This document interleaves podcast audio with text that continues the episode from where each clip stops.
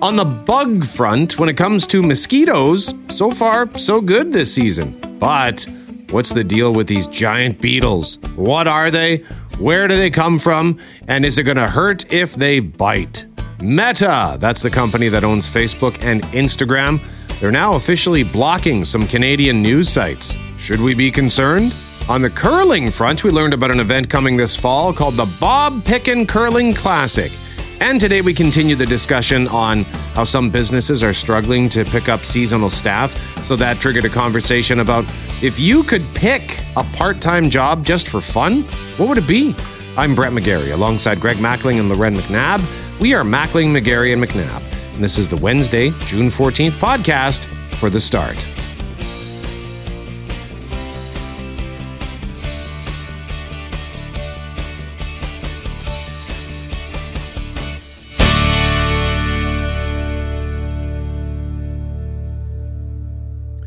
It is Mackling, McGarry, and McNabb, and indeed 10 degrees. I was kind of taken aback by how cool it was when I exited my building this morning, and I don't know if that has to do with the smoke that blew through yesterday or the north wind or what. But uh, as far as that smoke goes, yesterday was my imagination. Imagination it was yesterday like one of the worst days we've had this spring for sure. Uh, maybe not ever, but certainly in this in this handful of weeks that the wildfires have been an issue across the country. It, it, it was very impactful almost from the get go yesterday, at least visually. And then when I got outside yesterday afternoon, I noticed it big time. And around supper time, Loren, I, you know, I accidentally left one of the windows open in the house, even though it was 30 degrees. And I'm like, what is that smell? Oh, that's the smoke from outside.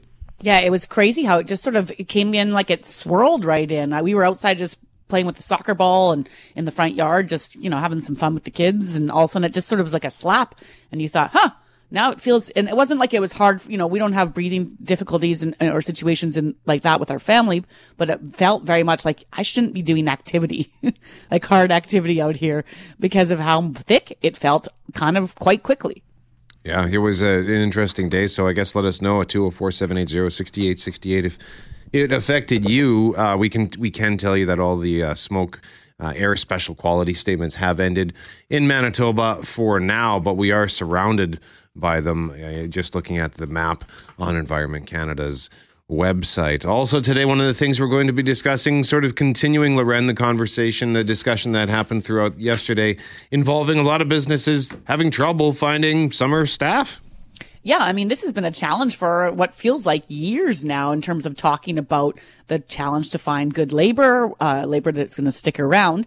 But of course, as you enter summer months, you've got all sorts of businesses that have to ramp up what they do, or perhaps they are only seasonal and they only operate in the summer. You know, your different fairs, your, uh, your community groups, your field houses, your baseball diamonds and all the rest, they really get going in the summer, your golf courses. And we're hearing from some that they just can't find the people to work in them. And those are traditionally, I would say, traditionally jobs that are filled largely by students uh, whether it be high school or university kids. And so I don't know, there's not a shortage of kids out there, Greg, but maybe there's just a shortage of people who are working or they've just found jobs elsewhere. But we know it's been a struggle for a while and it feels like it's really exacerbated this year. Yeah, well, I was on Indeed with uh, one of my boys last night who's still looking for a job. He's had, you know, he's been told to go here because they're hiring, go there because they're hiring. And, you know inevitably he's he's told something different or or maybe he's not making the first impression that he makes on me every morning and when I see him,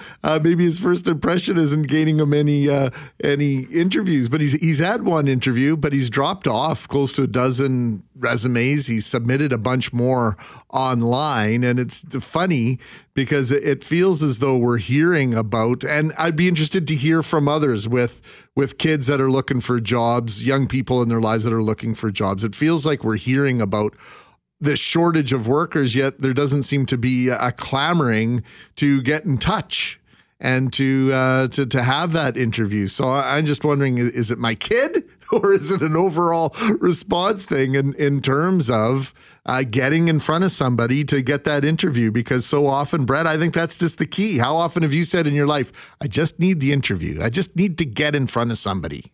I can convince them that that that that that, that I can do this job."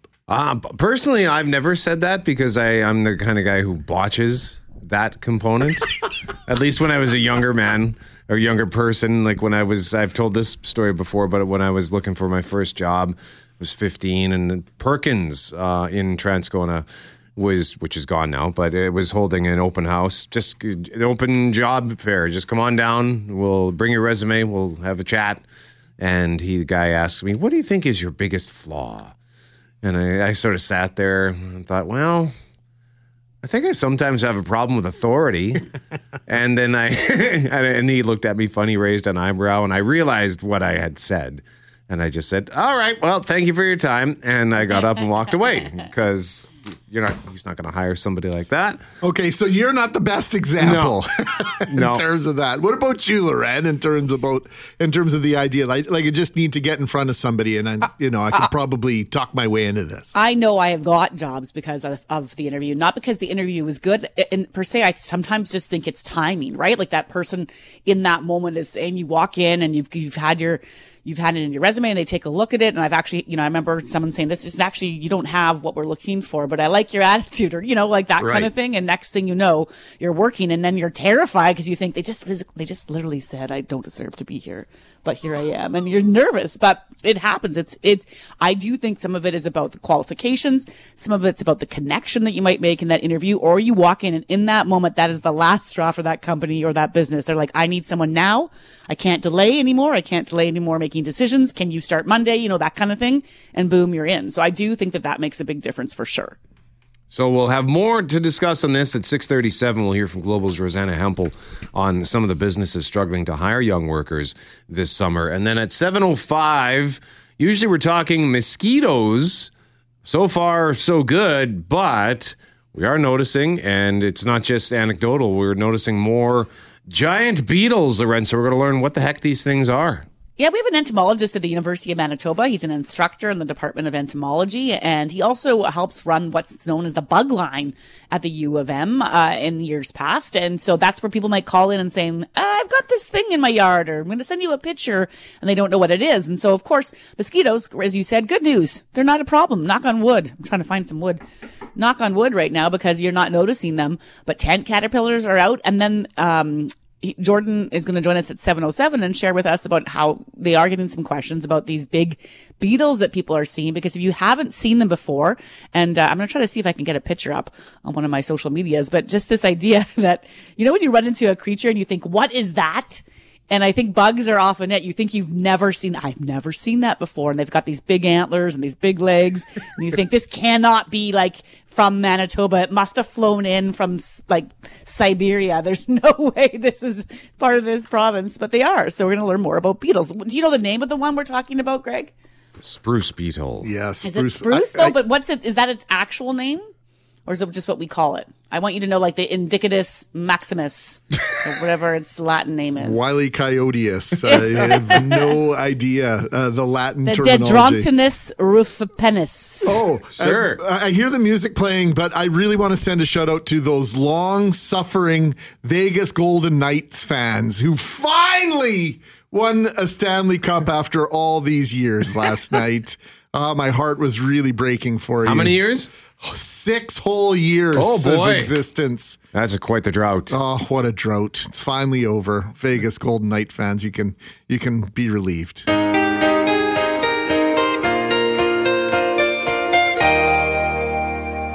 Mackling, McGarry, and McNabb on the subject of businesses having a tough time finding some businesses having a tough time finding seasonal workers for the summer. We have a question for you, Loren. It was one that you came up with, and we were wondering what can we talk about when it comes to uh, those part-time jobs.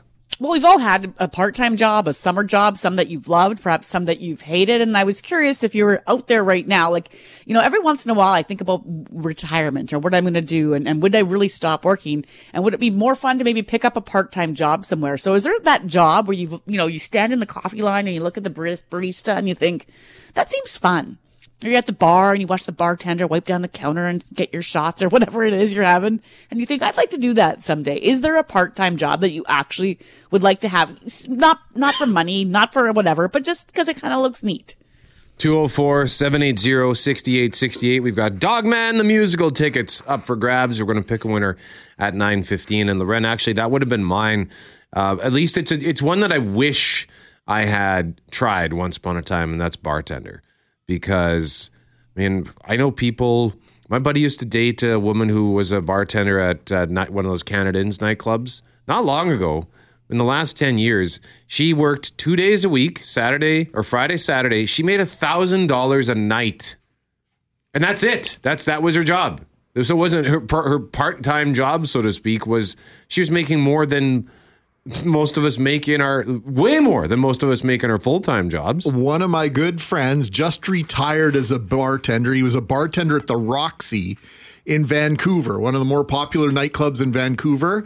He worked the back bar for 25 years. He worked there. He's a successful artist, pays his bills, most of his bills that way.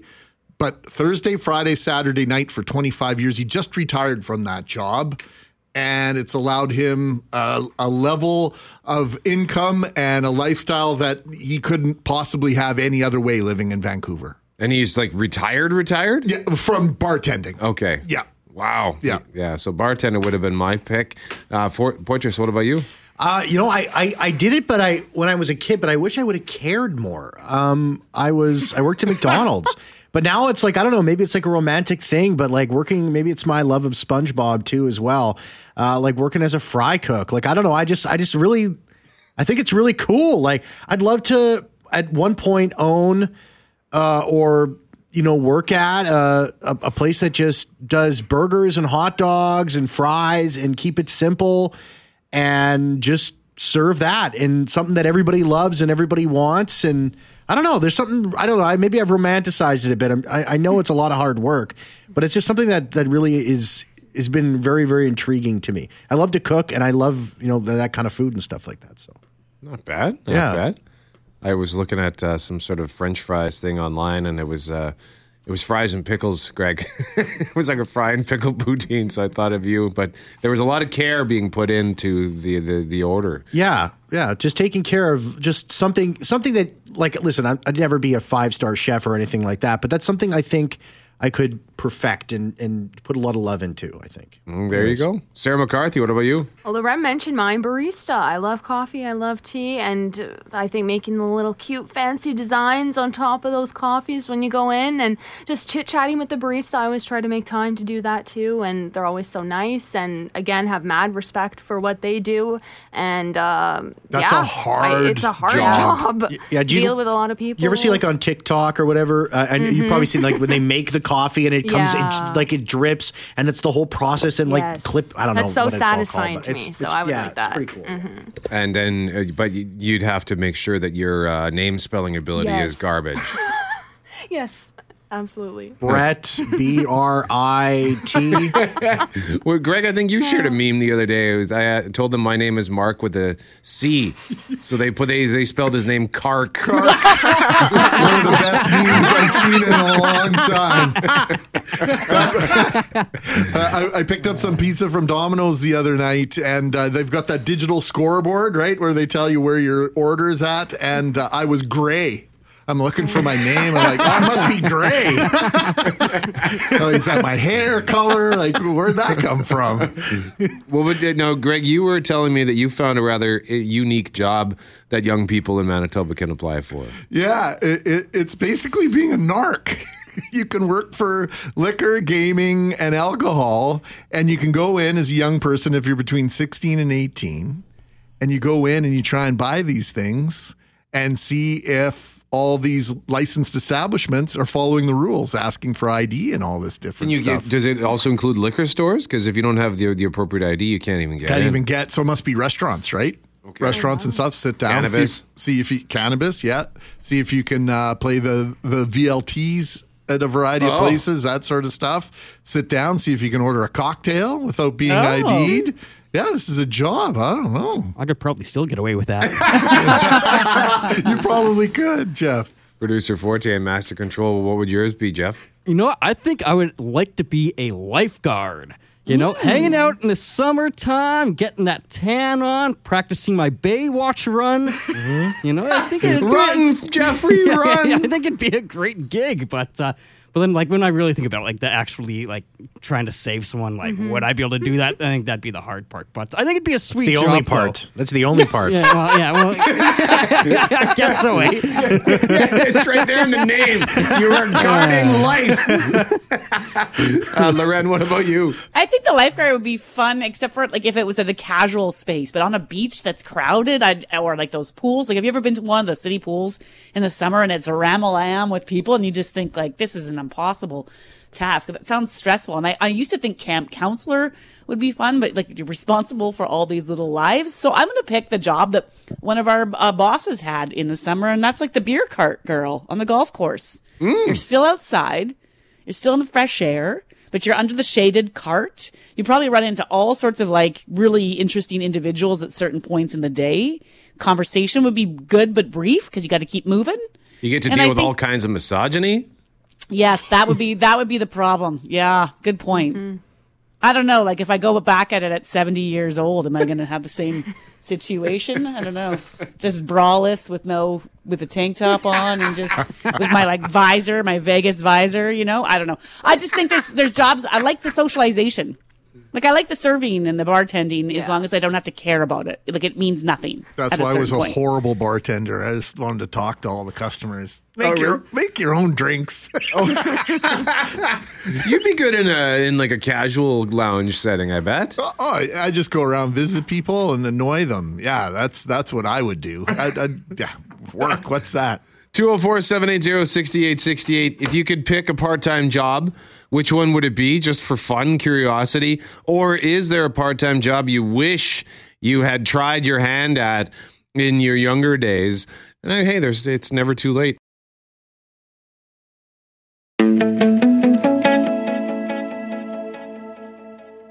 If you could pick a part time job, what would it be? Either out of fun, curiosity, or maybe there's a part time job you wish you had tried your hand at. Greg, what does Shane say? Shane's thinking about retirement. Starter at a golf course in Lake Country, no doubt. That's a good one. The, the, the starters out in uh, Granite Hills, for example, in Lac du Bonnet, they run a tight ship.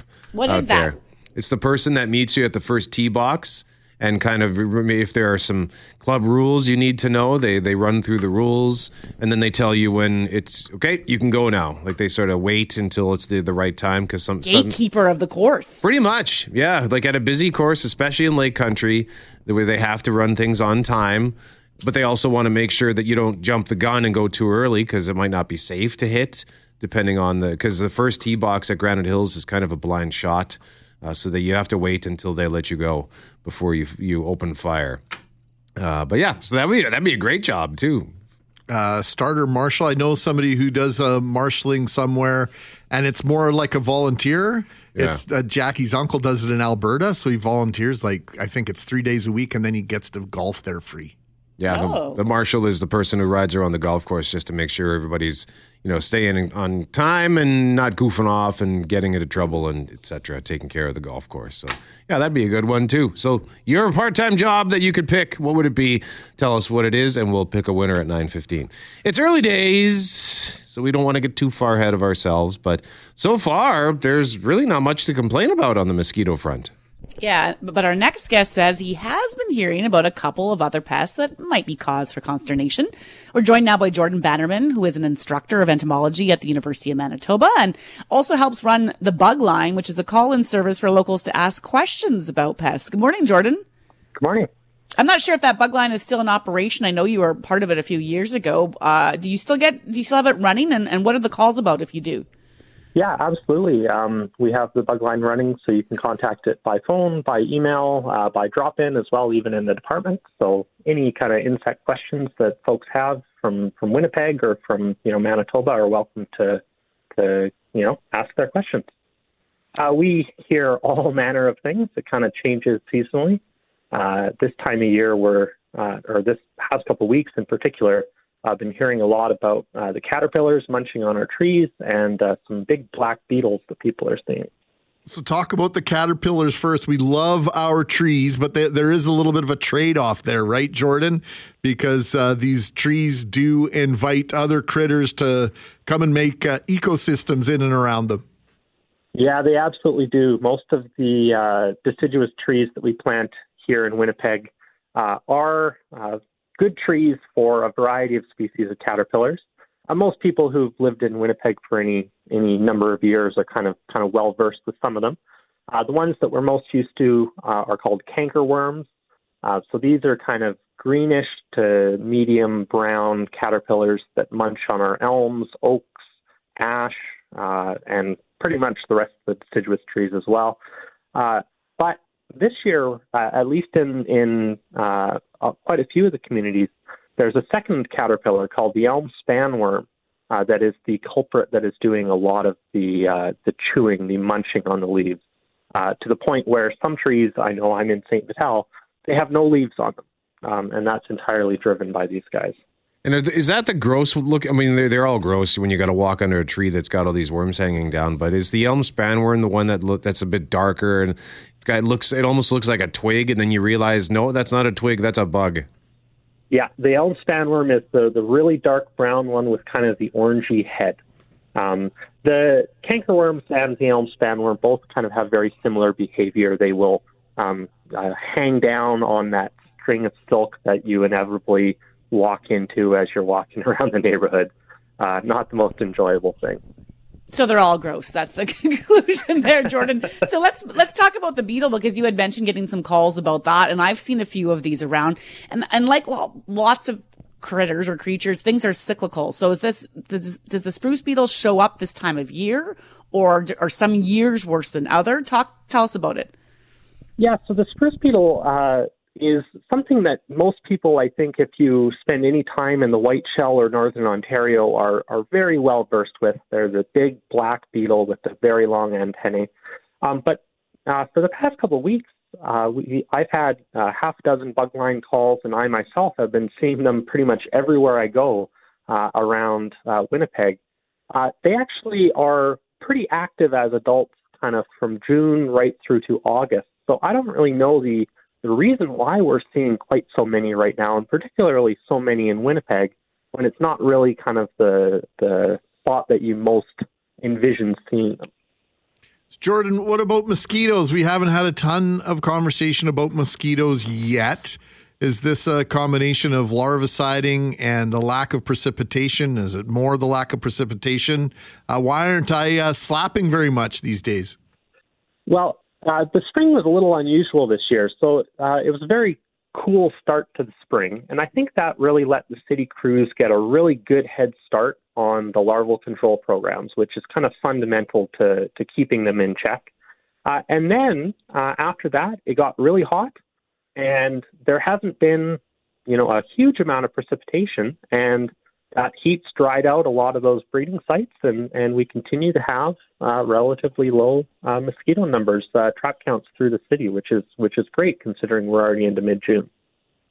Before we let you go, uh, and we're getting uh, Bill in St. James says was just overnight in Pinawa, and the mosquitoes were nuts last night, so that's something to keep an eye on. Just a quick question about these spruce beetles: Do they bite? They can bite and it is very painful. Um, these these beetles are capable of chewing right through the trunk of a hardwood tree, um, so they're they're ones that you don't want to handle. And is it, it do, do, they are they like will they uh, bite you unprovoked or is it one of those things where they like they'll leave you alone unless you attack them? Yeah, they're yeah they're they're not looking to bite you is the best way that I could say it. They are pretty clumsy flyers. So they do kind of end up in in weird places. Um, if one does fly onto you, the best thing to do is to not panic, not try to swat it or grab it or anything, uh, and just leave it be. Okay. Jordan Bannerman, instructor of entomology at the University of Manitoba. Thank you very much for joining us, sir, to talk about bugs in the bug line. We appreciate it. Thanks for having me. It is 714, Mackling, McGarry, McNabb. And I was, uh, last week, I was at a golf course and was getting swarmed by aphids. Um, that was last week. My buddy played the course. It was Larters, and he says the bugs were fine yesterday. But uh, yeah, the aphids are out too, and I'm already noticing the the the droppings under the trees. Yay, bugs. Like I say, I love our trees. It's uh, one of the best things about Winnipeg, but it There's a trade off, right? Comes at a cost. Everything has a cost.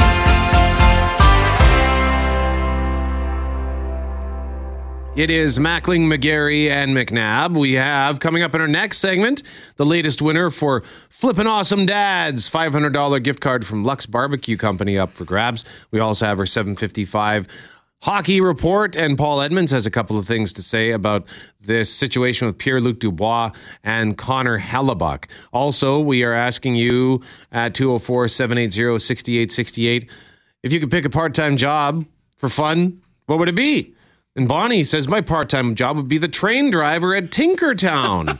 It's my dream Excellent. retirement job. I'll be the crazy old grandma playing the part and embarrassing my grandkids when they come to Tinkertown. It's great. Tinkertown did say yesterday they're not fully staffed. I the numbers I heard was that they need something like 200 people and they've only got 70 or something at this point. So, yeah, that'd be a great that'd be a fun place to work. You'd be great in the train as well, Loren, leading I that like- train. Oh yeah, just and I could be I could depending on like you know, personality changes, you could be the fun one one day and then just ruthless the next. Like get on, get off, you're out of here. No ticket for you. Some Like poor some four year four-year-old. old crying. no, I don't like the cut of your jib. Life is pain, kid. Just get used to it. Come to Tinkertown. Okay, I've never had an experience like that at Tinkertown. I was, I No, was Just to be clear, It- just to be clear, in it's me too. I took the kids there not long ago, a couple summers ago, and it was fantastic. I only wish I actually squeezed on that train. I should send you guys photos. I tucked myself in there with the kids. It was awesome. Uh, so tell us your part-time job that you could pick for a chance to win those Dogman the musical tickets. We'll pick a winner at 9:15. If you often get your news through your Facebook or Instagram feeds, you might notice something different this morning. So there are some French language media organizations and some smaller local media outlets saying that they're being targeted by Meta after the digital giant restricted access to their content on Facebook and Instagram. And this is part of its fight against the Liberal government's online news bill. So Prime Minister Justin Trudeau, he calls it an attack on Canada's democracy, basically calling it bullying. Well, Facebook, the group own, that owns Facebook, they obviously feel differently, Greg. Yeah, so for more on this, we're joined by Aimée Morrison, an associate professor of English at the University of Waterloo, with a focus on digital media literacy. Aimée, good morning. Good morning. So, before we get into what Med is up to, what is it that the Canadian government is up to? What is it that they're trying to do with this this bill?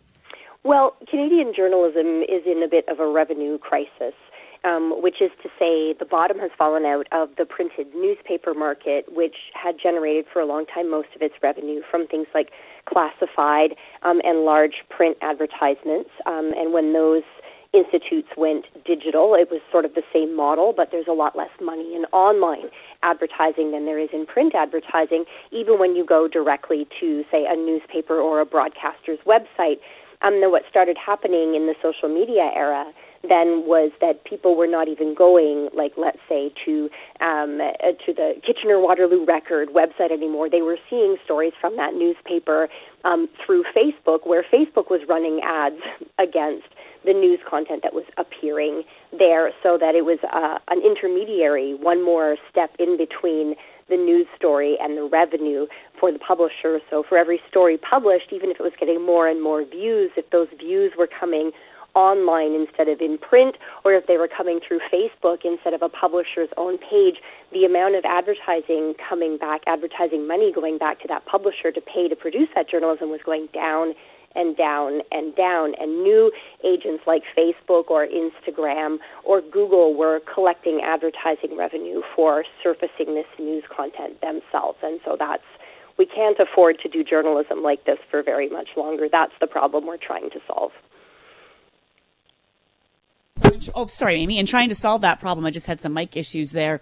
Uh, we've had this sort of back and forth going on, and at the end of the day, we now have um, Facebook saying that they're going to try, try to control how this what they put on their feed, and so they weren't going to start doing this. They're, they say they're going to test this. Is this a long term? Is this sort of like a scare tactic? Like, what's this? What are we supposed to read into this? Sure, this is a scare tactic because Facebook, um, as it was then known before it became Meta, um, pulled the same stunt in Australia, where um, in 2021 the Australian government proposed a very similar bill to what is being proposed in Canada.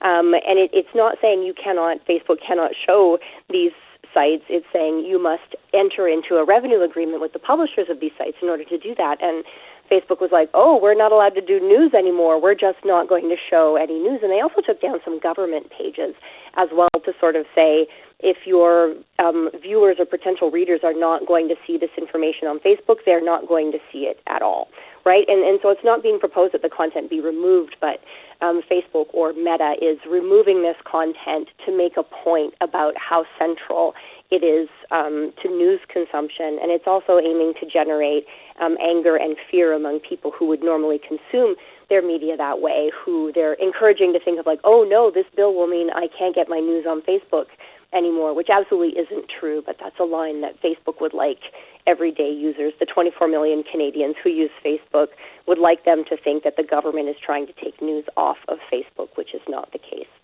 Is Facebook being a bully here? Absolutely, absolutely, right. So what they're they're mostly demonstrating um, when they um, block news access, news content access to Canadians, is they are showing actually how deeply embedded they are um, in this news media ecosystem, and they're also showing how our access to this news media is largely now controlled by one company. So when they pull a stunt like this, they're mostly making the case that they need to be regulated, not that they need to be left alone. I mean, this baffles me somewhat because you know, Meta pays uh, for content mm-hmm. for people to create content, as does YouTube and mm-hmm. and and other websites. So why is it that they're prepared to pay for some content but not for other content? Right. Well, there, there's a power imbalance in the marketplace, right? So that arguably um, the news media currently depends on the social media ecosystem for reach um, to achieve um, readership and viewership numbers they would not be able to achieve otherwise, and that puts Facebook and the other social media platforms in a sort of dominant negotiating position in the same way that we might say, like, um, some workplaces benefit from having unions to address a, a power imbalance in between um, workers and, and corporations that, that control access. So, similarly, here, Facebook can say, we're just going to pull the plug on all of you and let's see how you do without this ecosystem, which demonstrates their power there. And it's mostly the larger companies that have been able to strike revenue sharing deals with Facebook, and it's the smaller local publishers who really do not have the market clout to enter into uh, a fruitful negotiation for revenue sharing right now. So for those listening right now, Aimée, you know, what's the answer to the question, why should I care? I know why I care, not just as a journalist and someone who works for one of these companies, but as a consumer of news. It's driven me crazy for years how that if you access your news through your Facebook feed or your Instagram feed, it starts to curate stuff for you, right? And it, it actually narrows your world. But if someone asks you the question, well, why do I care about this? What's your answer? Well, it can narrow and, and broaden your world, right? So you guys emailed me um, early yesterday evening about an interview this morning, and I went to to Google, right? And I, I searched for news stories, and Google was able to bring me news stories from all over the world and all over Canada, right? In, in a way that allows me to access media from all across Canada much faster than I ever ever could have before, and I'm more than willing to kick in some some money for that through whatever revenue sharing agreement there is because it's a great convenience to be able to access global news in this way. We have unimaginably more access than we used to. It's just only the companies that are producing the platforms for sharing and not paying for the production of the journalism are taking in the lion's share of revenue right now. So journalists are not being paid, but Facebook is being paid for this content currently disproportionately to what they're putting into it. And that's that's the problem. Everybody is making money except really the people who are putting in the legwork, the effort, the time and the expense to produce the journalism that is so attractive to us to read, and we cannot continue to produce it unless more money goes back into that production.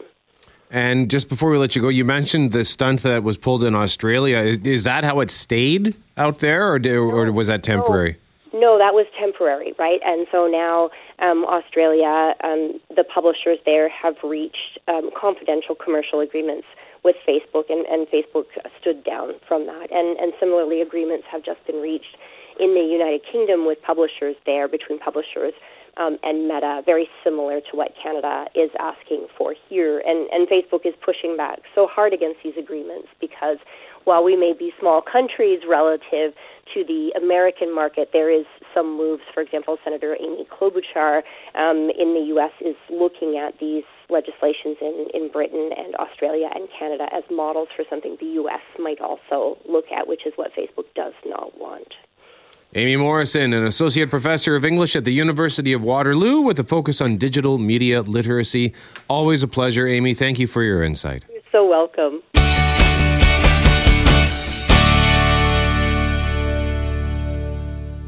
We invite you to listen to this insane story from Ecuador. Well, this next story is what nightmares are made of. A woman declared dead and placed inside a coffin after suffering a possible stroke woke up during her own wake. It happened in Ecuador on Friday last week. The 76 year old woman started knocking on her coffin, giving family members a fright five hours into the service. When they opened the lid, they found out she was actually alive and breathing heavily. A government investigation is now underway. The woman was taken back to hospital and is now in intensive care. Can you imagine? The, No. Lisa Dutton put that perfectly. This is the stuff of nightmares, Loren. It's the stuff of horror films. It's the stuff of, you know, daytime soap operas. It was the stuff of just, you could not believe. If you ever thought about it, that would just drive you, just the thought of it, it has me breathing heavily from the claustrophobia of it all. But this poor family, I was reading more about it this morning. You know, again, she's presumed dead. She went to the hospital last Friday with a possible stroke and heart attack. She didn't respond to resuscitation. So they declared her dead. They put tags on her, like, you know, the toe tags to, with her name to show that she, that she's gone. And then several days later, five hours into a funeral, there's a knock on the coffin. I mean, what she was thinking, what her family was thinking. I mean, how close you get to the burial. I just, my mind was reeling when I heard about this story, Greg. Yeah, this is something like you say. Uh, soap opera was exactly the first thing I thought of, but it also had me reconsidering perhaps what my plans are, my hopes and wishes are when I pass. You know, because uh, I don't want to take up too much space when I'm gone. So you know, I'm going the cremation route. Uh, this has me rethinking my my plans a little bit. You know, I know this. There's a chance that th- this is maybe uh, the the healthcare system might not be what it is in this part of Ecuador as it is in Canada. So perhaps there are clearly mistakes made here, but my goodness, I can't even comprehend the panic, the notion. Uh, like I I have claustrophobia, and the idea of waking up and coming around, becoming conscious inside of a coffin is absolutely horrifying to me. Yeah, I think of uh, there's a scene in one of the Kill Bill movies where they they they put someone in a wooden box and bury them, and I remember the sound uh, in the th- in the theater of them dropping the dirt onto this this box. It was it was the um, I can't remember her name. The the Black Mamba was or the was her snake? Whatever doesn't matter. It was Uma Thurman's character, and she eventually fought her way out. But the sound of the the dirt coming crashing down onto that horrible that ignited all of the claustrophobia I might feel. There's an episode of CSI where one of the guys was buried alive. I think in an episode directed by Tarantino, if I'm not mistaken. Uh, so he really knows how to tap into that. I'd be curious to know what would it have been like for those at the funeral to hear that sound. Would it be fear? Would it be excitement, or would it be panic? I don't know, because that would also be one of those things like what is what's going on inside there is that that's supposed to be someone who has died i don't want to be hearing any sounds coming out of there and yet if it's a loved one what do you what how do you react to that Well, you might be even trying to tell yourself, no, no, no. No, no, I'm just hearing things. Yeah. You might even resist the idea that that's even possible. So even though what's going on the inside there, Loren, those on the out- outside might be telling themselves that they're the only ones hearing this, that this couldn't possibly be a thing. I, I just, I am, you know, I'm going like all all our listeners who are weighing in about the idea of, of how this could happen. Also, the question about it, do they not embalm in Ecuador, and then DJ texting to Oh, say, uh, oh, "Oh my God, locked inside a box or confined area of any sort, I think I would have a heart attack from." From being in that situation. So there's just all sorts of questions. And again, to your point, Greg, you know, something happened here. Maybe you'd like to think that wouldn't happen, uh, in Canada, but mistakes happen all the time in terms of, uh, declarations, misidentification, that kind of stuff can happen. And so I just think about this poor woman going forward now and her family, like all the questions they'll be asking themselves, but also, uh, they they took her back to the same hospital that she was declared dead in. So I wouldn't love that either because uh, I was reading an article this morning that says she was rushed back to hospital uh, to the same location where this sort of all began, and your faith and everything would just be completely shattered. Not to mention just trying to go to sleep again ever. How how do you ever sleep again? And I see that at globalnews.ca where you can read more on this story. This woman is not the only woman to be found alive after they were presumed dead. In February, there was a woman in Long Island, New York, mm-hmm. Found to be still breathing in a funeral home after having been declared dead by doctors only hours before. So there you go in New York. And then less than a week before that, a hospice patient in Iowa was discovered What? gasping for breath inside a body bag despite being presumed dead. So this has nothing to do with geography or you know what sort of healthcare system might be in place here. The Iowa, New York, hello. Yes, yes, Yeah. that's crazy. Yeah, we can't blame it on some sort of uh, geography or uh, system where they or don't have as much money or something like that in their hospital system. Yikes! This- oh man, And this woman in Ecuador is a retired nurse. Oh. So maybe when she uh, is well enough, she'll have uh, given the what's for. You never know. Wow. I hope she has a complete recovery and can uh, share her story at some point. My goodness. So if you want to read this story at cjob.com or globalnews.ca, you can just Google woman declared dead, in quotes, found alive in coffin during her own wake.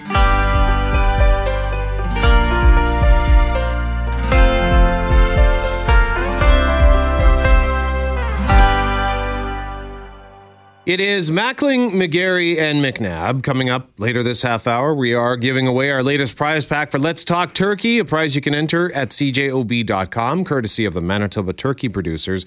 But right now, we want to talk about mental health because Loren men- mentioned something yesterday that sort of caught me off guard. Uh, shows that either I'm not paying attention enough or I'm just not asking enough questions of my friends and colleagues. But Loren says, Hey, Greg, uh, do you need any prep time for your mental health seminar tomorrow? And I'm kind of scratching my head saying, Mental health. So I say to Greg, What's, a, what's this mental health seminar you're doing?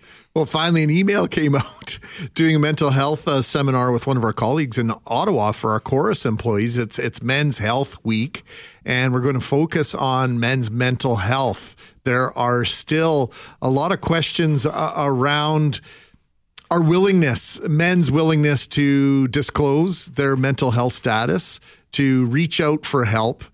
And so the stigma exists, you know, for men with regard to masculinity questions and whether or not, you know, you can you can be a tough guy and still can be concerned about your mental health and about the way we've been raised and about the the issues surrounding our injuries that we sustain in sport and the whole idea of you know kiss it and uh, it'll make it better and then rub some mud on it get back in there. All these different different things. So we're going to continue that conversation internally but this dovetails into some information we got earlier this week brett about the fact that that men are actually doing a better job at seeing a physician than women right now.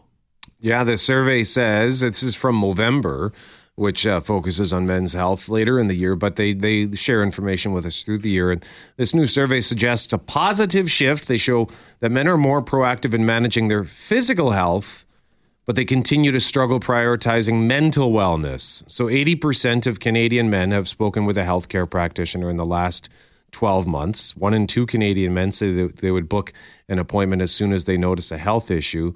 And nearly a third of women identified mental health as a top priority for the next 12 months. Only a quarter of men said the same. and that's So so what that- what's going on? Uh, we, uh, first, on the physical side, what's going on that prevents people from going to the doctor? Is it just the time, not asking, not worrying about it? I'm not saying you don't care, right? But there's been surveys over the years that show traditionally women often call the doctor more than men uh, on the physical side. So what's what's what's the reasoning why not going to the doctor that they wait they might wait years between visits. Stubbornness, I think, on, in some could be laziness, could simply be fear. Yeah. I'm just, I'm like, I'm not basing this on what the scientists have found. I'm just sort of going off the top of my head. I know for me, laziness. I'm currently, I, I, I bashed my toe on Friday in a really weird way where I don't want to get too into it, but it, it it left me with a with an odd injury, and I'm somewhat hobbled. It seems to be on the mend. Mackling said to me this morning, "I think you might need to see a doctor." I'm not putting it off. I'm just, I'm. It's like I'm in a sort of wait and see kind of holding pattern. Whereas if it, because it looks like it's improving, but if it doesn't improve quickly enough, then I will get on the phone because I don't want, you know, my toe to fall off or something like that. But I'm not. It's not out of uh, for any sort of s- typical stubborn male thing. It's just I'm, I don't want to and then maybe that's another part of it. Maybe it, it, comes down to you know you don't want to impose on the system when really because I went for an appointment last year when I had my gout and I never experienced pain like that in my foot. I thought I hurt. I thought I broke my foot. Sure, been there. So I went to the uh, to the injury clinic on Corydon. Naturally, as I'm walking down the hall to the doctor's office, it was the first time where because I was using my golf umbrella as a as a makeshift cane and it was the first time all week where I could actually walk without the without the cane.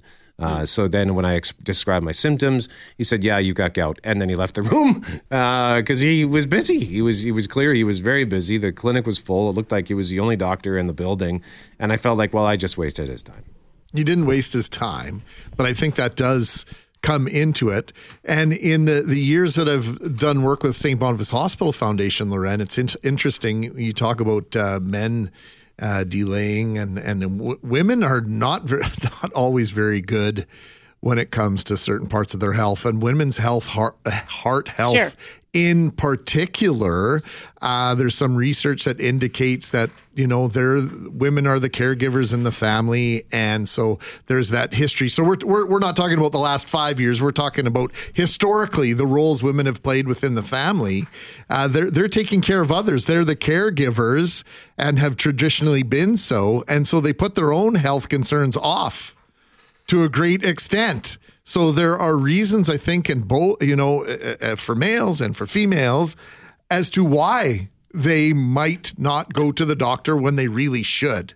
And so now this highlight on, on mental health, we've had far too many conversations. Uh, one in particular this week where we know individuals are reaching out, they're clamoring, they're begging for assistance from the system. And I, one of the quotes that jumped out for me from Marion Willis in our conversation with her, her from uh, Street Links and Morberg House is the idea that that the system needs to be revamped. And then she sort of corrected herself and said, well, if there was a system to revamp, it needs revamping. And in a great number of situations, there is not an outlet. There are not resources for particular situations, for particular addiction combined with mental health. And if they are available, they're incredibly difficult to access. I think And- that's part of it. I, I I wonder now. You know, you talk about whether forget gender aside. You know, Yes. male, female, whatever. uh, You're you want to you put up your ass hand for help, and there's no one there to help you, or you know it's going to be a long wait. So whether it's for your toe or for your mental health, you know, one of our listeners just texted texted now. One of the reasons they don't go is they don't have a family doctor. Sure. Or you don't want to wait at the hospital for a long time because Yep. you don't have a family doctor. So you say, you know what? You're just going to put up with it and hopefully it'll heal itself because you don't like the idea of the wait or you don't know the places to go, like the Corydon Clinic. There's a Kalo Clinic. There's a bunch of different places I've been in the last few months that have taught me that I need to just do more research and figure out where to go. But then on that mental component, you might not even say I need help or I'm struggling because you've already just decided there's no one there that can help you. And that's truly sad to think I'm not even now shout or cry out because, you know, like the whole proverbial tree falling in the forest, there's no one there to hear it. Yeah. So the, the one thing that I always emphasize, and I'll say this every morning and every segment, if you gave me the opportunity, you'd get tired of hearing me say it, but I, I don't get tired of saying it. So many people will hear these stories. They'll go, oh, okay, that doesn't impact me necessarily, or I know somebody. Often you get the question, well, what can I do? What can I do to help? Here's what you can do. You can demand that our politicians, our leaders, those in in healthcare make this a priority. And not just, you know, health is health. And once we get to that realization and once that becomes our standard operating procedure when it comes to caring for one another and caring for ourselves, until we it, it won't be until we get to that point that mental health will lose all its stigma the next step we need i think the stigma is genuinely going away but we need the resources because it takes a lot of strength. If you're suffering from addiction if you're dealing with a mental health issue and the and the two are very often linked uh, homelessness and mental health very strongly linked along with the addiction, right? There's a triad there. They're all very connected to one another. And if we want to solve the crime issues and the homelessness issues and the addictions and the mental health issues, then we need resources for those that are strong enough to ask for help. Plain and simple. That's what you can do. You can hold our leaders to account and ask them, where are these resources for those dealing with mental health issues? Yeah, the survey says one quarter of men said they would either wait over a year or not make an appointment at all if feelings arose like being more agitated than usual or feeling more down than usual. And the survey also found that 75% of Canadians felt the men in their life were less likely than the women to share their mental health concerns. So that could be just linked to traditional male I don't want to say values, but the way that men have, have were were raised through the last few generations to behave, you know, suck it up. That's sort of toxic masculinity from the inside, right? Yeah. That whole idea, you don't even realize that it's impacting uh, the way you react to a certain situation. So, yeah. I, am actually reading this morning that um, there was a study done by Rutgers, this, the University of New Jersey, and the tougher you think you are in terms of that masculinity scale, the more likely you are to downplay your issues as well. So even if you get through the door of any healthcare practitioner, you, you're not selling it, so to speak, the, the way it really needs to be sold. I know we have basically no time left here, but I'm going to encapsulate this in about 20 seconds. When I went through my, uh, I had a, a very extensive situation in Alberta with an insurance company. Lawyers were involved. And one of my lawyers said to me once upon a time, Greg, this is stretching out too long because you don't look a, enough like a victim. And I said, that's not the way I was raised, man. When I come and I have a meeting with somebody, I try to put on my best face, right? Not my worst face. And I know I did it in therapy in my attempt to return to normal to normalcy. That I the, the, the, that the the instinct was still first to put on a facade that yeah I'm doing better than I actually am. When the accusation from the outside looking in is that you're making it up or you're exaggerating, I can tell you 100% most people are doing the exact opposite. Mm-hmm.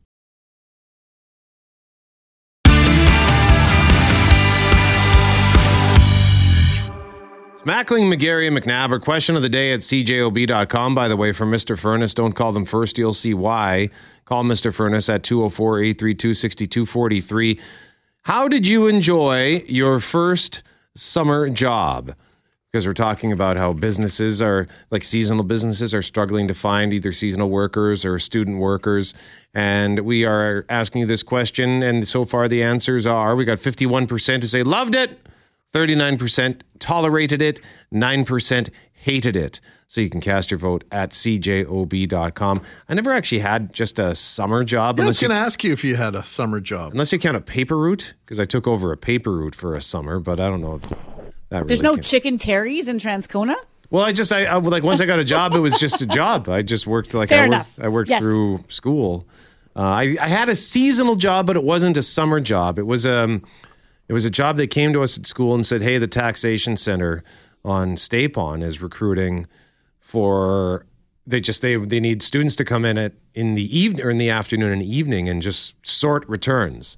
So I did that for two or three years. I think through all of high school. We'd start in March. Yeah, that April. Would, that, that would sort of count. Yeah, we went and so we Time went. Time of just a little different. Went from we'd go in from like four o'clock until like we just boot over there after school. We'd be there until about eight o'clock every night, like Monday to Friday, and uh, we just sort through tax returns because e-filing was not a was, thing. There were very rarely we would get this. We'd get this envelope that all it had inside was a slip that said e-file, so you still had to like file it, but then mail in the fact that you'd e-filed or something like that. So yeah, everything was on paper. So we just it was our job to just sort them and and then send them on to the the people who would actually analyze them. Greg, you might know this. Are there still spaces? I don't know why, just because you've had 472 different jobs, but are there offices that still have those that tube system, you know, where you'd send papers through the sucky tube? I, you know what? Uh, we were Like talking in about- office towers, maybe? Or I don't know. I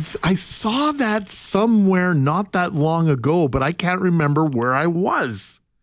And we were talking about field trips Yeah. last week, and I mentioned the the, the, Mm-hmm. Yes, the Winnipeg Tribune. Tribune. Yeah, Yes. well, that's been gone for a long time, but I did see those not that long ago. Um, oh, Costco has them. No. Yes. And maybe they've taken them out now, but that's the last place I saw them was at Costco. Is that they would, uh, you know, put stacks and stacks of cash in the tube to get it into their sort of central depository there. And Oh, wow. yeah, yeah, yeah. So maybe they don't do that anymore, but that's the last place I saw those va- vacuum uh, tube setups. But I feel like I saw it somewhere else. Anyway, I digress. The best summer job I ever had was working for my uncle. It would have been like before I was done high school. So it was like 84, 85, 86. And he was renovating the Dakota Hotel, the whole lobby and everything, a summer long job. He was a builder. And so he asked if, if I wanted to work for the summer. It was a, he paid me a hundred bucks a day back in the mid 1980s. He said, now some days we'll work six hours, some days we'll work eight, but some days we'll work 10, 11, 12, 13 hours. Are you cool with that? I said, absolutely. So that was, that was like, if I do the math, that might have been the best paying job I've ever had. On a- Really? yeah, maybe. 100 bucks a day in 1985, 1986. Yeah. Wow. That was a lot That of should make money you back sad. then. That should make you really sad right now. Well, I peaked- am. You peaked in 1985. Oh, on so many things, Loren. You have no idea. that list is long. One hundred dollars in nineteen eighty five is equivalent in purchasing power to about two hundred and eighty two dollars and sixty five cents today. Uh, let me just see value of nineteen eighty five Canadian dollars. Uh, looks like it would be 240 240 dollars. Oh, that's not as much as I thought. Well, anyway, doing some math in my head, and I, I'm, all, I I'm just kind of sad now. like you suggested, Loren. Yeah, that's nothing like peaking before you hit puberty or list at the same time as you're hitting it. That's just awesome. Great. We just wanted to quickly share this story with you because we thought this was neat. The city of Winnipeg looking to its schools to come up with new ideas to revitalize our downtown. Global's Catherine Dornian has more on how students are using a popular game to imagine the future. In April, the city put out a call to Winnipeg's youth to help design downtown. And the kids responded, building their ideas one pixelated block at a time. We saw a lot of students who were looking at creating green space, a lot of students with some intriguing ideas about how to help people who have uh, houseless issues, a lot of focus around uh, basketball courts and recreation. Level Up Winnipeg saw the city partner with Microsoft. They challenged students to try urban design in Minecraft, the popular video game in which nearly anything can be built. Within a pre made Winnipeg in the game, they could create what they think downtown needs for the future. Max Kobe, a grade 8 student from École George McDowell, had an idea for a community greenhouse by the Forks, where anyone who needs it can get food. The big question was it has to be connected, equitable, and sustainable. So uh, we really tried to fit that into everything. But these ideas won't just live in the game. According to city planner Karen Kleber, some of these builds could end up in CentrePlan 2050 and even built in the real world. We are taking these students' ideas and we are um, going to be coding them and looking at them to see what youth of today want because we want to build and we want to make sure that the city is a city that they want to stay in. Exciting not just to potential future architects like Macy, I'd freak out, tell my friends, tell my family, tell anyone near me at that point. but to a city looking to evolve and grow along with its youth. Catherine Dornian, Global News. Cool idea. And I love the idea too that it's, you know, you want to create these great spaces, but if you build something within your city, do you want to stick around and see how it grows, right? Does that actually help attract you to staying into that space? And it just might. engagement. It's all about engagement and an attachment. I think you know, for me, it's been sport and the uh, the Jets and the Bombers since I was a little kid that you know had me fall in love with Winnipeg. I, I'm sure that's the core of my connection to the city. And then and then when you purchase a house, you obviously are tied a little bit closer to a city. But I like the idea of if you're involved with what the future might look like. Yeah, I'm not saying all of them, but uh, eh, I think it's a worthwhile exercise. And Minecraft's awesome, by the way, if you've never tried it. You can read more on that at cjob.com. And by the way, we had somebody point out where pneumatic tubes, the sucky tubes, still exist. I got a text message. Somebody said, uh, one of my friends said, uh, Assiniboia Downs and the hospitals maybe still have them. Some people saying they definitely do have them. So Okay, well, let's rephrase the question. Where can I go where I get to try them? I don't think the hospital's going to let me do it. I don't think Costco's going to let me shoot up stacks of cash. So, rephrase. Where can I try one of these tubes? Darren Dunn, Assiniboia Downs. I'll send you his number.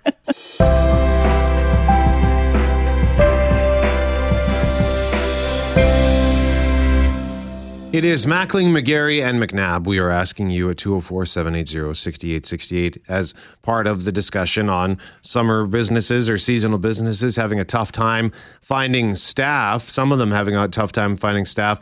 If you could pick a part time job, what would that be? And Andrea P., for example, one of our runners up here, says, My dream part time job is to be an usher at Canada Life Center. Free hockey, free concerts.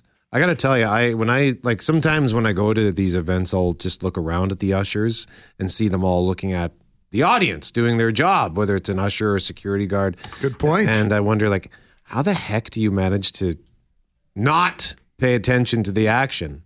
Have it to your back. That would be torture for me. Mm-hmm. Yeah, uh, if that was the job description, I, I would do like you did at that Perkins interview. I just, yeah, this is not for me. This is not going to work. Not to mention, I, I feel like it'd be, you know, it'd be fun to interact. It'd be fun to be at the games and hear the music and all the rest. But then there would be an issue with the idea of at some point in the night, people get unruly, you know? Maybe I would like that. I don't know. Maybe I would enjoy a little A little bouncer banter with action. With, yeah. Yeah, Maybe, maybe, maybe yeah. I'm wrong. Like work out, exercise my frustrations. All right, moron. But Coming first. Lauren's yelling at kids on the Tinkertown train, and now she's yelling at patrons at Canada Life Center. Well, don't mess ter- with McNabb. Basically, the credential should should be who do I get to yell at and how often. Well, don't go to the Children's Museum and yell at people. One of our listeners says you can try those pneumatic tubes there. They've got uh, balls and stuff that you can uh, you can.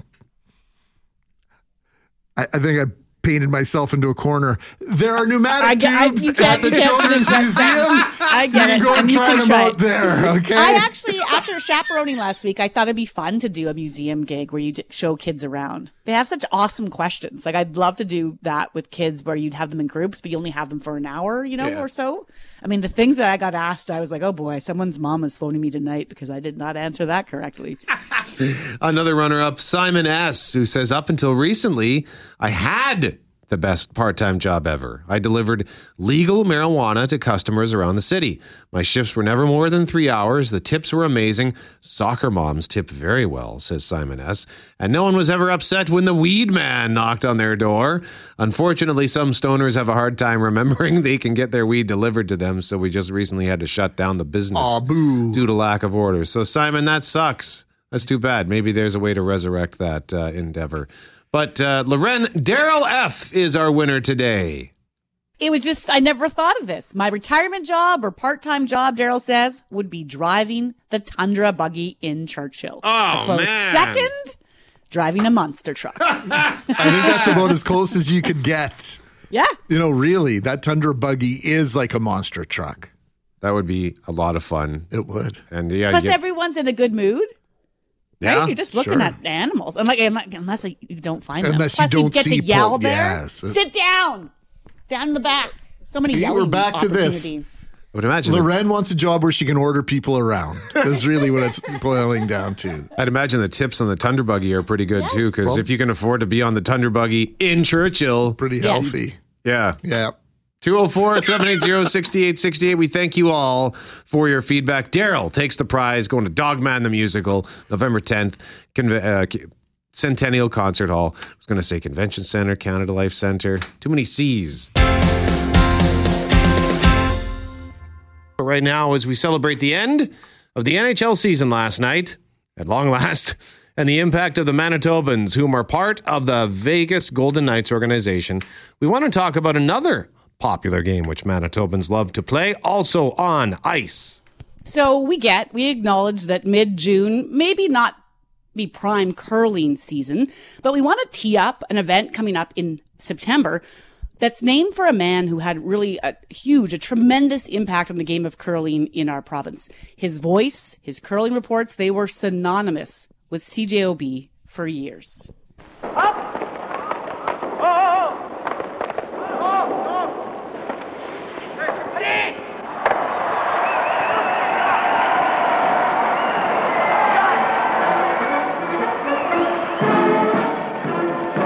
Uniroyal number four, after East York, Aviemore, and Quebec City. The top junior curlers in the world, hailing from 10 countries, will try for the honors that went to Olston, Gausel, and Jenkins in three previous editions. Canada and Sweden have dominated this event, but each year there's been a threat from Norway, the United States, or Scotland. And each year the caliber of curling has grown better and better. So that's a piece recapping the 1978 Uniroyal World Junior Men's Championship.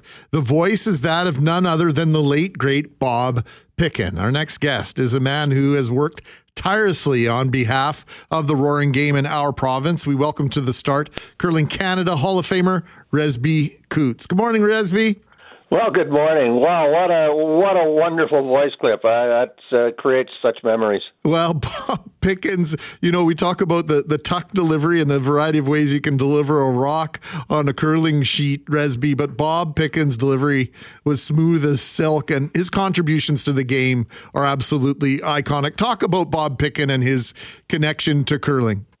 Well, you know, the first thing that I think of is that so many people think of Bob as that great broadcaster, and you talked about his delivery. Uh, he was a great curler as well. He, uh, uh, 1963, lost the Manitoba final. Would have played in the Brier, but for uh, that final game loss. So, uh, you know, like so many of us who uh, have spent our time volunteering, he. Uh, he would rather have been on the ice playing, and he spent a lot of time on the ice. But but he was uh, he was iconic in in his delivery and his presentation.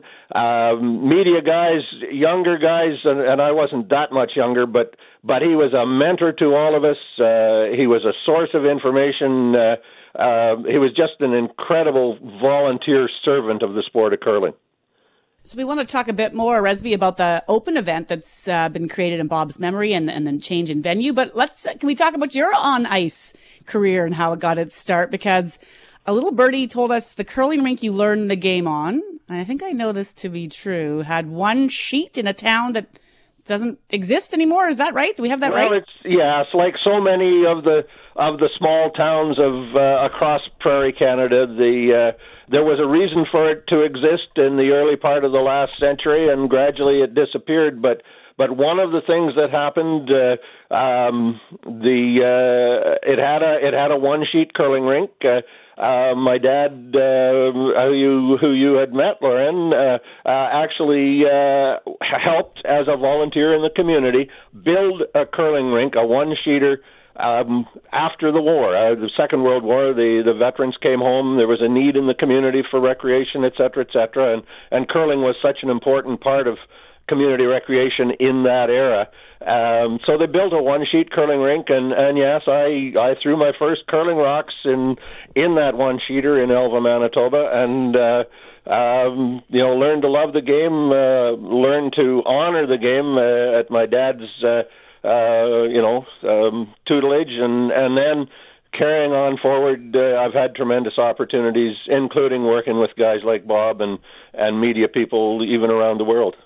I talked to a lot. I just wanted to just, one second. I talked to a lot of people in my career, Resby, but some of my favorite conversations were with George Coutts. So uh, I thank you for that memory. And Velma was that? Do I have that right? Verma, Velma, the town. Velva.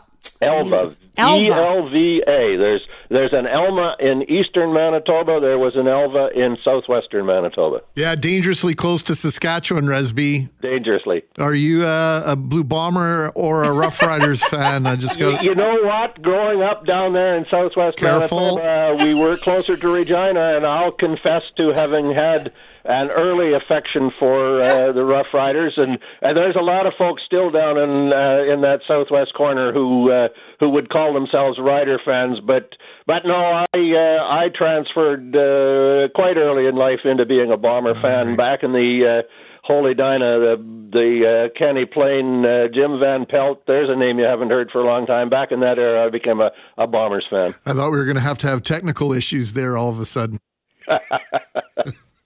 So, Resby, it's uh, Brett McGarry here. Just Yeah, curious to know about the, you know, when you look at any major curling tournament that takes place in this country, there's always a Manitoba team in the mix, especially on the women's side. Multiple Manitoba teams typically in the mix. So, just can you tell us, like, what's your opinion or your your uh, analysis of the the state of the health of the game in Manitoba right now? Well, like so many uh, activities, there are some challenges. There, are so many things to do. And you go back to that time frame that I was talking about uh, when I was learning the game.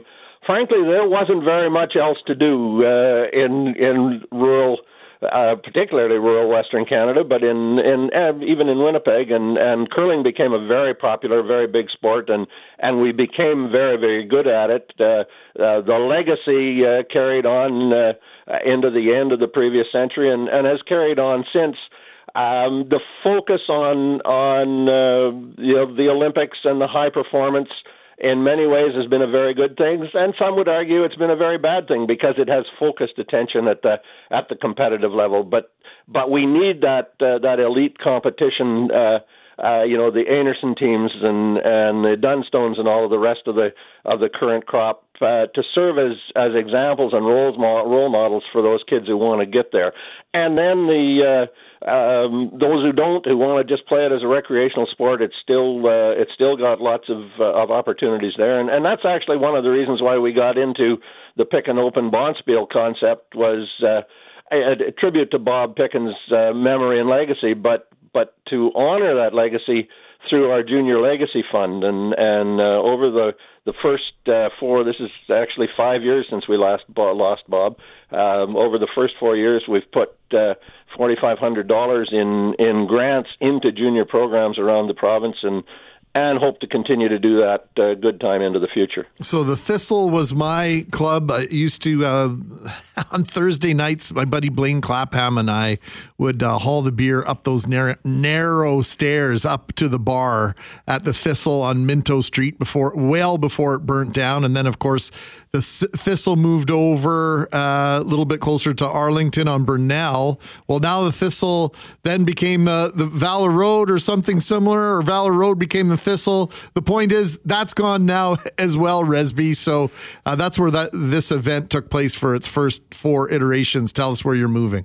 Well, yeah, the uh, the Valor Road Curling Club uh, was Bob Picken's home club. Uh, the name uh, Picken of Valor Road uh, went through the competitive ranks during that time frame that I talked about, and and so we we wanted to honor Bob in the club that he was part of, and and after uh, Valor Road uh, changed to Thistle, Bob became very much a, a Thistle Curling Club volunteer. So so it was appropriate for us to run the. Uh, the inaugural events uh, uh, at the old uh, Valor Road Thistle Club, but uh, uh, with its closure, not opening again next fall, Granite has very graciously um, come forward and said that they would provide the ice for us, and and that's appropriate given that uh, Granite and Thistle were the two original uh, Winnipeg curling clubs, uh, uh, the two that actually inaugurated the the Manitoba Curling Association by inviting some other clubs to come to a meeting to start the association. So so Granite wanted to to uh, you know maybe honor uh, the legacy of Thistle a little bit, but certainly to honor the the legacy and the memory of Bob Picken, and uh, and so uh, they're providing the ice. We're going to uh, run the uh, the Open Masters Bonspiel, the first Picken Open we're calling it. We've rebranded uh, as we move over to Granite, and and so the Picken Open Masters. Uh, for teams uh, 60 years of age and over, uh, September 26th to 29th this fall. I just Where can we missed go it. from- just missed it. Hello? Go ahead. Go ahead. I was just going to ask, where can we go for more information? Is there a website? Yeah, well, uh, we don't have a specific website, but uh, our Bonspiel information is all included on the Granite Curling Club website, uh, granitecurlingclub.ca, and then there's a, at the across the top, there's an index uh, where it says Bonspiels. And there's a drop down from Bonspiels, and uh, and the Picken Open Masters Bonspiel is incorporated under that at the Granite uh, Curling Club.ca. And your website, Resby? My uh, it's thecurler.com. I used to be pretty active. Uh, summertime, I don't uh, do so much anymore, so it's uh, it's been a bit languishing uh, the last week or two. But I'll, uh, now that we've we've launched the Picken Open, I'll be putting up uh, the information on my own thecurler.com website, and uh, we're looking forward to the fall. Curling Canada Hall of Famer Resby Coutts joining us live on 680 CJOB to talk about the Bob Picken Open Masters Bonspiel coming a bit later this year. Thank you so much, Resby. You thank you. Appreciate the time. The event will once again be held September 26th to September 29th at the Granite Curling Club. Still remember Bob calling in to do his reports. Bob Picken for Saper Agencies, Kingsbury at McPhillips. Just a silky smooth voice. Oh, just uh, nothing like it. And and do you remember when CJOB would actually broadcast the provincial championship on the radio, rock Mm-hmm. by rock, play by play coverage? Like, are you kidding me? Bob That's a great radio uh, sport, though. You can really follow along, right? In terms of how it goes. Like I'd listen to that all day long. We should we should bring that back. You and I could host. I could just yell things, and you would know the game. Brett would do some color. I'd just be up in the snack shack. You or could interview people from like the Brier Patch, like the beer place, you know, like live now in the beer gardens. Brett McGarry. Could be fun, could be disastrous. I think it's worth a try.